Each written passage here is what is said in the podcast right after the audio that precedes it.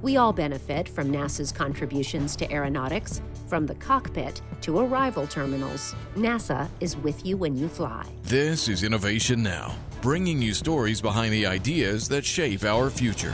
Thanks to advancements in aeronautics developed by NASA, today's aviation industry is better equipped than ever to safely and efficiently transport both people and cargo to their destinations.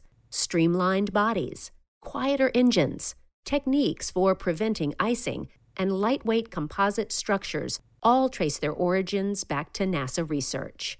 Even air traffic controllers rely on NASA developed procedures and computer software tools. Today, NASA continues its aviation heritage with a strong commitment to dramatically reducing environmental impact while maintaining safety in more crowded skies. New, quiet supersonic technologies have the potential to make faster than sound air travel over land possible for everyone. The DNA of the entire aviation industry is infused with NASA technology, and NASA flies with you every time you take to the skies.